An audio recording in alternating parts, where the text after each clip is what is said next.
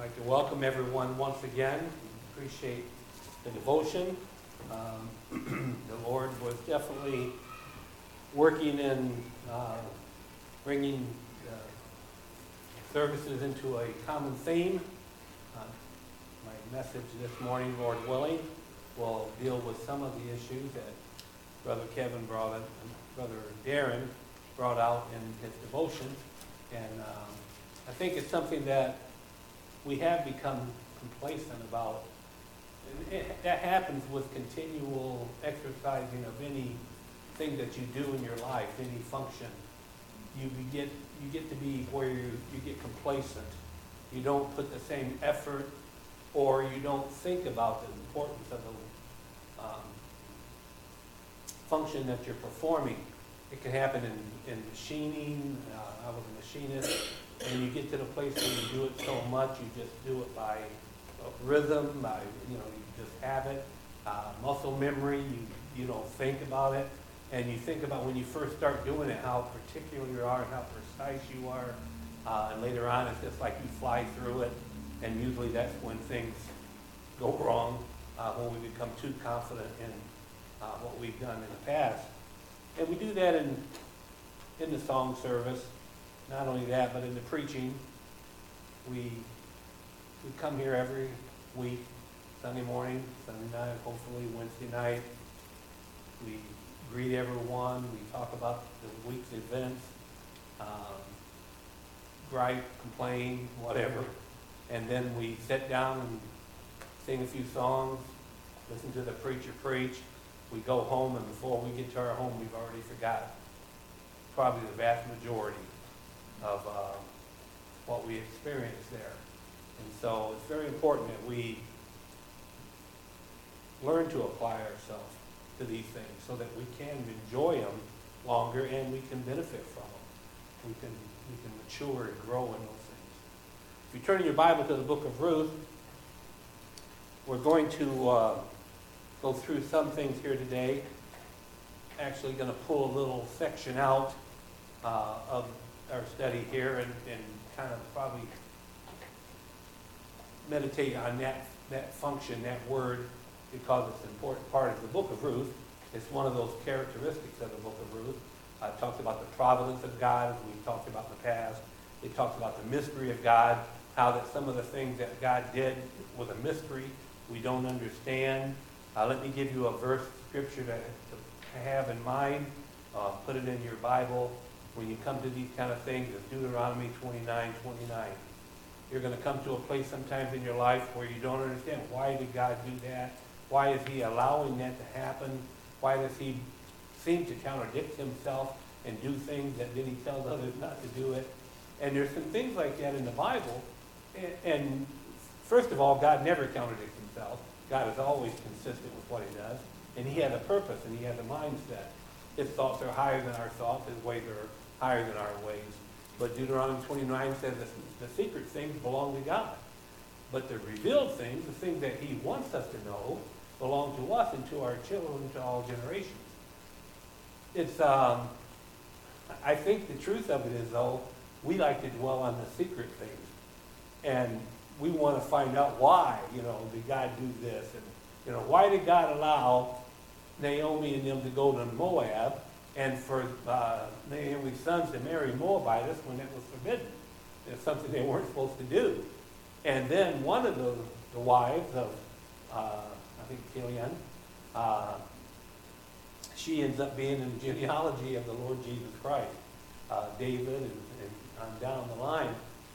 And sometimes we don't understand it. Sometimes we spend, and I've talked to people that's done this, we spend so much time in the mysteries that we really fall behind in the things that's been revealed that God wants us to know and wants us to do. And so sometimes it's hard not to want to chase these things down, but I knew a I knew a story of a man. I didn't I knew the man, but I don't know the facts of it. But I knew that he basically had emotional breakdown because he just could not bring together limited atonement, the doctrines of grace and free will. And so he just constantly tried to search this out and understand it. And um, some people understand it to whatever degree they need to. I've never had an issue with that. To me, my father-in-law taught it to me, and it made perfect sense to me. Uh, I mean, I just, you know, God said it, and I believe it, and that settled it, you know. But sometimes we don't understand it, and we want to find out. Brother York, I believe it was, made, used to make a statement. You'll come to Scripture sometime, and you won't be able to understand it. You won't be able to make it fit into what you're trying to study. And he says, just take that and pigeonhole it, he would say, into the back of your mind and just store it there and don't worry about it. If you, if you spend time investigating it studying it, just pigeonhole that back in your mind and sometime in the future, when God sees fit, you'll be reading something and that will come right out and fit right there and say, oh, now I understand, you know. I, I use the analogy of a puzzle. When you put puzzles together, these little pieces of, you know, 10,000 pieces of puzzle or whatever. And we don't start in the middle of the puzzle. We do the simple things first, right? And studying the Bible is kind of like that. We, we do the things that we understand, gradually working our way into the picture, of the full picture. But you come to a piece that just doesn't seem to fit, but it's close. And sometimes we try to make it fit according to our understanding, and eventually it will distort the picture of the entire puzzle in the sense of the analogy of the Bible. You take a scripture and put it in the wrong place, in the wrong context, wrong application, it'll distort the whole picture. And that's what a lot of people do that can't understand some of the deeper doctrines. Sometimes you're better off just to put it aside for a while. Eventually, you'll be reading somewhere, not in the intention of finding that place for that, and God will just show you, boy, that's the perfect place for what God has revealed to me. And so, let God do that for you. But Deuteronomy 29, 29, my father-in-law taught me that years ago, because uh, I used to ask a lot of questions, why? Why do you do it? How, how come? What if? You know? My father-in-law wasn't one to get into too much discussion. My father-in-law was says, the Bible said it, that's what it means. that was his definition. You know, God said it, believe it, forget about it. So, not always a bad advice. All right, let's just begin reading here, and then we're going to get down into some of our thoughts. Um, verse 1 says, Now it came to pass in the days of the judges, when the judges ruled, that there was a famine in the land, and a certain man of Bethlehem of Judea went to sojourn in the country of Moab, he and his wife and his two sons. And we talked about that, and we talked about decisions last week, I believe it was. Uh, decisions, consequences for the decisions that we make. There's always consequences. Not always bad consequences, but there's always consequences. And then there's a cost involved. Uh, there's a cost involved in the decisions that you make. You, you're going to pay something for it. And what we need to do is to stop for a moment and weigh that consequence, weigh that cost, weigh that choice before we jump into it. And we used some scriptures in Luke last week about the man building a, uh, a house and the man going to war. And, and uh, we found out that all the Old Testament scriptures are given for us uh, so that we might learn the principles behind the things that are, are there. And so, before we make decisions, like Elimelech here, there's no evidence here, no, no inference here of him going in prayer and asking the Lord, Lord, you know, I hear that they're doing well in Moab. Um, should I go to Moab? Should I move my family there and, and until the famine's over? We find him not searching out what God would have him to do. We've seen him making a decision. And that's what we do. That's the lesson that I believe that God wants us to get from here, is that many times we make decisions on so many things with never even considering asking God, is he in favor of it? Do you want me to do? Do you want me to take this job? Do you want me to move my location? Do you want me to marry this person? Um, do you want me to do my children this way or that way? And, and we don't even stop and pray and ask what God's direction will be. We just go into it um, without any consideration And many times we find the same thing that Elimelech found. His sojourn turned to be a long time, 10 years, and a journey that he didn't come back from. Neither did his two boys. Uh, they didn't come back from that journey. But Naomi does come back, and she comes back with one of um, the inhabitants of Moab, the Moabitess, named Ruth. And of course, as we get into the story here, we find that that's one of the main characters. Uh, Naomi, Ruth, Boaz uh, are the, the main characters, and we find their story in here, in their, uh, the events in their lives, and choices that were made, and how God worked through uh, His providence to bring Ruth to a certain field, we'll see, and eventually, and causes her to go there. This happens to be Boaz's uh, field, and all of these wonderful things God's working in. That if we would just stop and think before we make decisions, God will lead us and direct us in those ways as well. Proverbs chapter 3, verse 5 and 6 says, Trust in the Lord with all, with your own, with all your heart and lean not on your own understanding, but in all your ways acknowledge him, and he will direct your path. That is absolutely true. But trusting in the Lord is not easy. Turning your will over, turning your wants over, turning your desires over to the Lord is a matter of trusting the Lord. That's what that means. Trust the Lord. You pray, you trust the Lord. You, you pray about this, you trust the Lord. Well, what if the Lord doesn't give it to me? Then evidently he doesn't want you to have it, right? Or at least not right now. God doesn't always refuse us about things in our life immediately. Sometimes they are granted later uh, for various reasons, circumstances, and so on and so forth. So we see that in making choices, trusting in the Lord. We talked a little bit about how can we find out God's will before we make choices. Uh, number one, of course, the Bible study. Read the Bible. God will never contradict himself, as we said. The Bible never contradicts itself. So if we read the Bible as we should and study the Bible as we should, we will find that there will be answers for those things that we should or shouldn't do. It may not be an exact answer, and I think sometimes we, we want things like that just because we want to make an excuse for not obeying God. But when we pray that we need a new car, you're not going to find in there, yeah, go ahead and buy a Cadillac. It's not going to say that. You know, it's not going to mean that God's going to give you a Cadillac. He may give you a Chevy or a Ford or whatever. You know, uh, you, you have a need. He'll supply your need, not your want. Psalm 1, uh, Psalm 23, 1, right? The Lord is my shepherd, I shall not want. You know, um, that means I won't lack. I'll have what I need. And so that's where we trust the Lord. We pray for a general sense, or we may even be specific, but God may answer it in a more general sense. And we should be able to trust him. He might say, this is what you're going to get for now. And I think we'll see something about this a little bit in the message today. Uh, if you use it wisely, if you use it for my honor and glory, I may give you what you wanted later.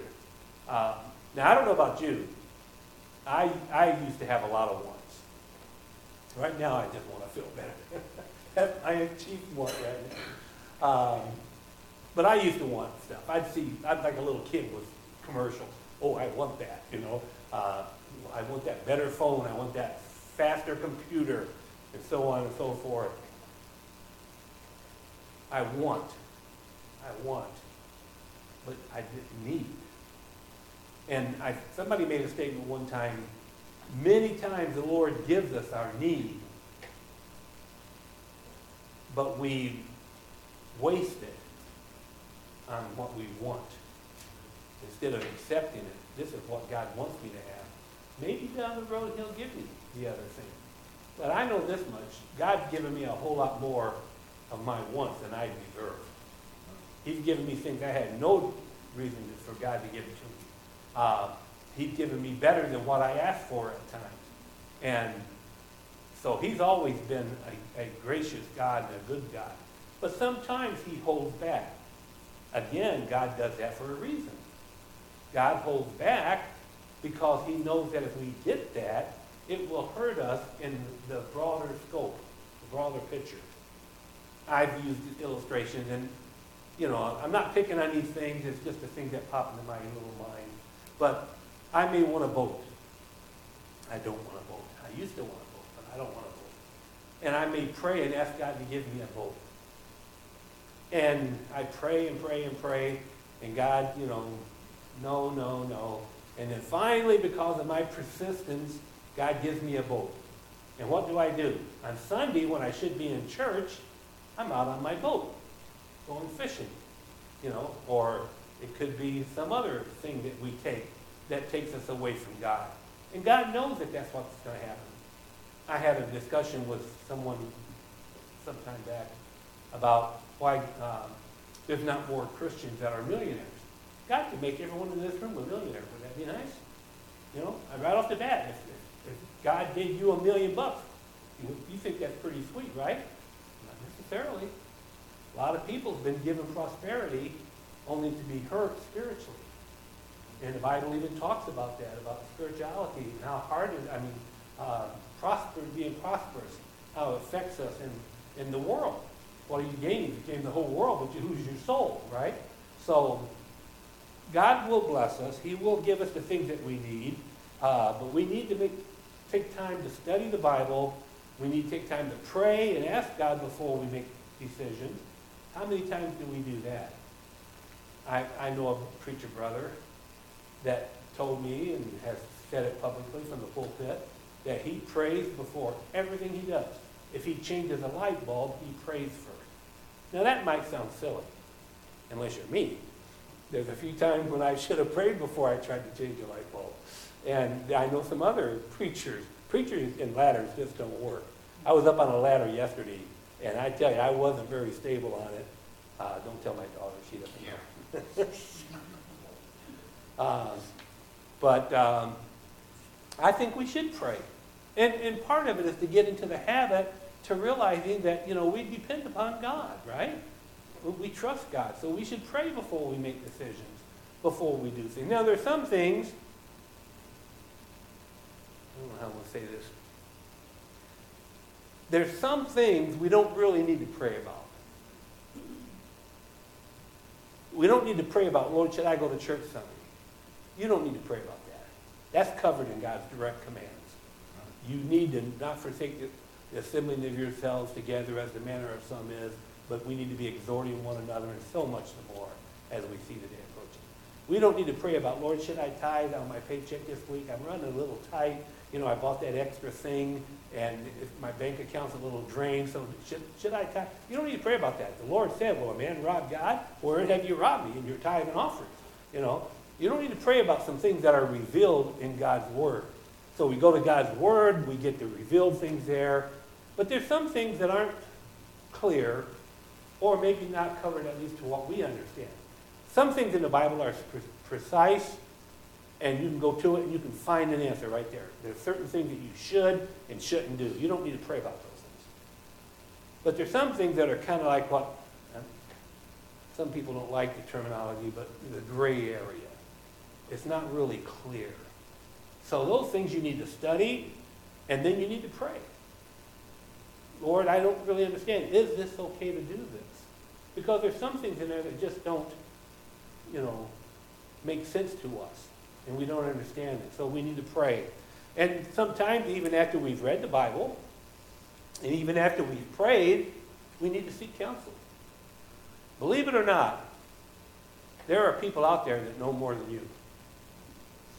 There really are. And I'm talking just strictly in the spiritual realm. Um, there's people out there that know the Bible, that know the Word of God, that know God's dealings in our lives better than we do. They know it because of experience. They've experienced things that we've never experienced before. And we talked about that some, didn't we? You know, we sometimes we have never experienced certain events in our life. And so how can we answer to that? But there's somebody out there who has experienced that. And they can give an answer. So you seek counsel before you make choices. Talk to someone that you have confidence in. Talk to someone that you have confidence that they're a faithful man or a woman of God. They, they love the Lord, and you know that they're in the Word of God. And don't be afraid to go to them and say, you know, I'm considering doing this, and I just can't get a clear reading from God. Should I go to Moab? You know, things are pretty bad here. It seems like the circumstances, that's another thing that we consider when we make choices, are the circumstances that we're going through. It seems like the circumstances that we're going through would dictate that I go somewhere else. But then there is this teaching in the Bible about we're not to be friends with the world. We're not to be friends with the Moabites. So I don't understand. What should I do here? Sometimes it's good to get good counsel and talk to someone who has a deeper understanding of the meaning. And if they're a, if they're a trustworthy advisor, they're not going to tell you that this is what you should or shouldn't do. I have a, had a preacher friend, he's in glory now. Um, I had a preacher friend that I used to call when I first learned to preach uh, and about difficult decisions, things arising in the church that I've never had to deal with as a pastor. I, I was a member and I've seen those things happen. Uh, but when I became a pastor, I didn't really know what's the best way to handle that situation so that you don't hurt people or chase people away or whatever it might be. So I had, I had preachers that I would call, a couple of different ones actually. But this one in particular, I would call him and talk to him. And I thought he was such a wise man because he would listen to me and he'd say, well, number one, I've experienced that before. And when I experienced it, I handled it this way and this was the outcome. Or he may say, you know, I've never experienced that before. I've never been through that. But I suppose, with my understanding of the Bible, that if I were to come to that, I would probably do it this way. I would do it this way. He never said, you should do this this way. Because circumstances for my setting would be different than his. But he would give me a, he would give me a pattern to consider, scriptures to go to, and uh, different things of that nature. So don't be afraid to get counsel. Don't be afraid to understand uh, the Word of God sometimes is not as clear to us as we. Uh, but it will be there for us to make decisions because every decision we make will carry a consequence with it. And it may cost us more than we want to spend. It may take us farther than we want to go. Elimelech didn't plan on staying long. He sojourned. He ended up staying 10 years. He lost two of his sons. Uh, he lost himself. Um, there's a cost, always a cost. It'll cost you more than you expect to spend, take you further than you want to go, and it'll keep you longer than you expect to stay. You didn't expect that. You, you, you make these decisions without asking God, and you're just going to, I'm going to just go down here and do this, and I'm going to spend this much money, and then I'm just going to come back. You don't know if any of that will happen. Only God does. God knows the end from the beginning. So why would you not go to the one who knows the outcome and seek guidance from him than make those decisions without considering those kind of things? One of the things we find out in the book of Ruth, and we're not going to go through the, the chapter today um, because I came to this area that I wanted to put in here, and it's going to take the rest of the time, and I figured it would. Give me a second.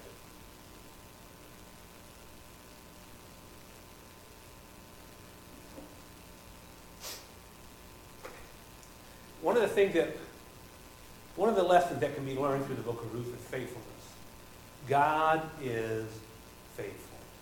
The reason you go to him in prayer, the reason you study his book, the, all scripture that is given by inspiration of God, all scripture that is profitable for rebuke, for correction, for instruction in righteousness, so that the man of God, the woman of God, the boy and girl of God may be completely furnished unto all good works. Go to that God because he is faithful. He has said it, so he will do it. He never fails. If he tells you, if you do this, I will bless you, you can count on it. He's going to bless you.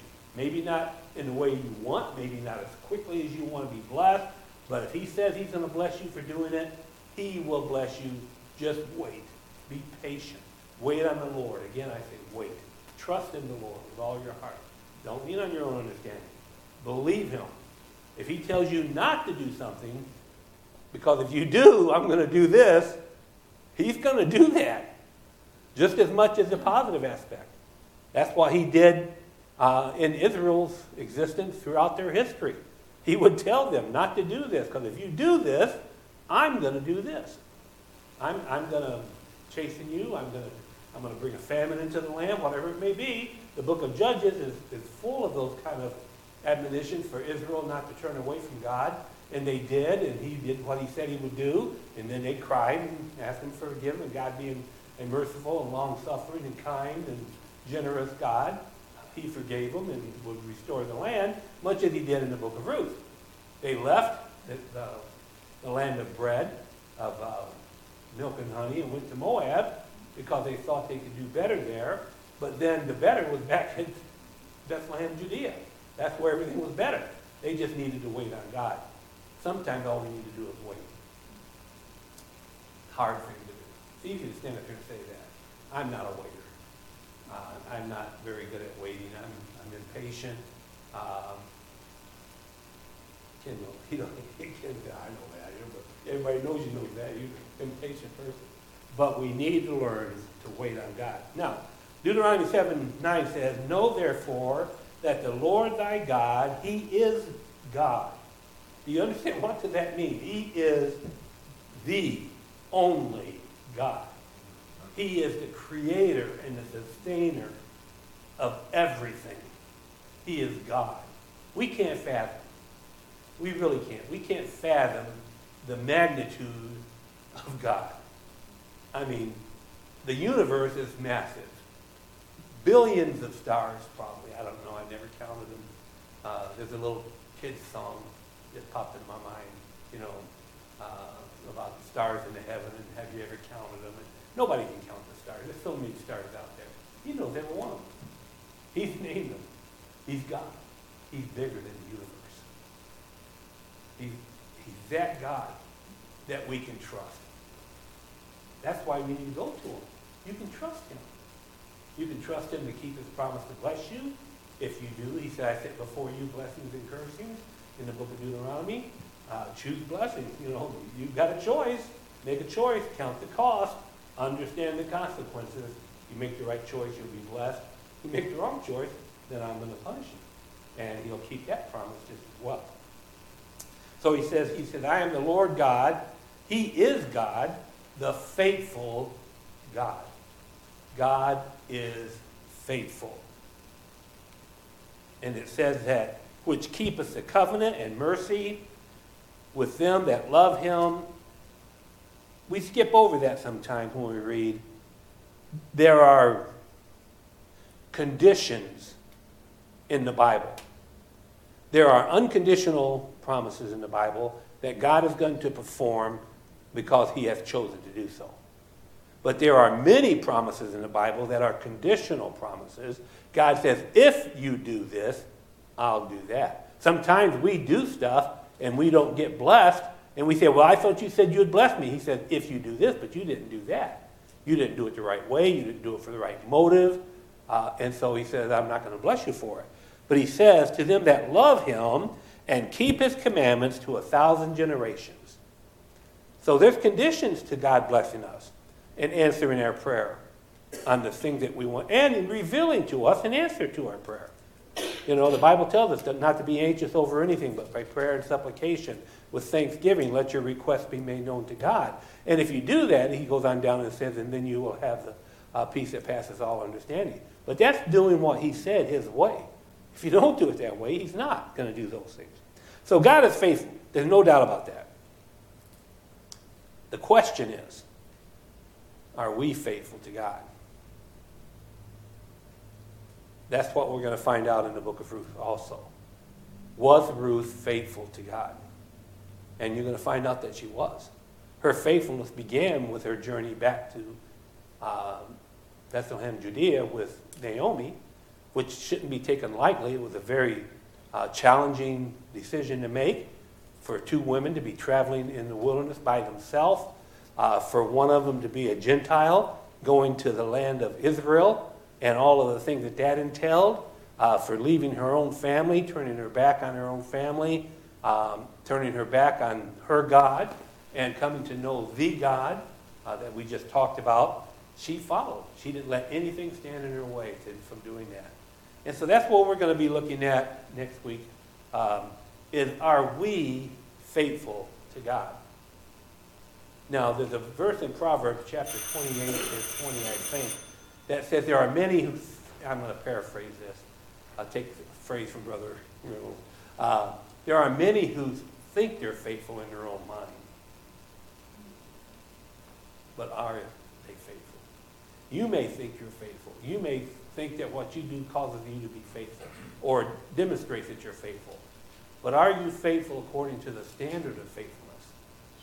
That faithfulness is God in Jesus Christ. That's the standard of faithfulness. He never wavers. Do we waver? Do we find Ruth being faithful?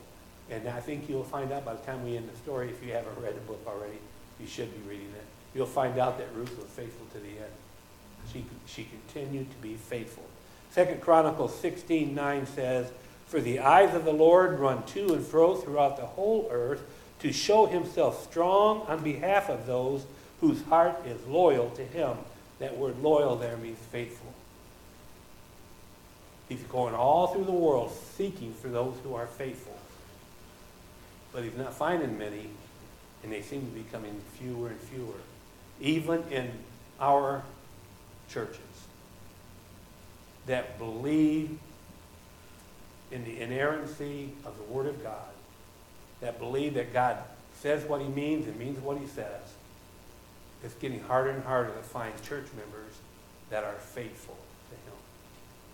Which is sad, isn't it? Because he's so faithful to us.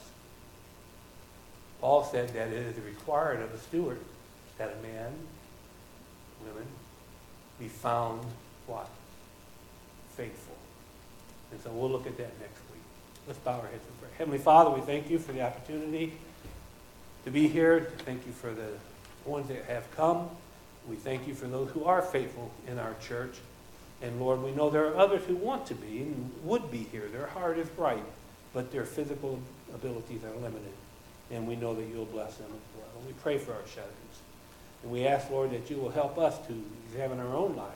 Do we just think we're faithful, making that comparison to other people? Or do we know that we're faithful because we're making a comparison to your word and to your standards? Help us to be faithful. Forgive us of our sins. In Jesus' name we pray. Amen. All right, let's take a break,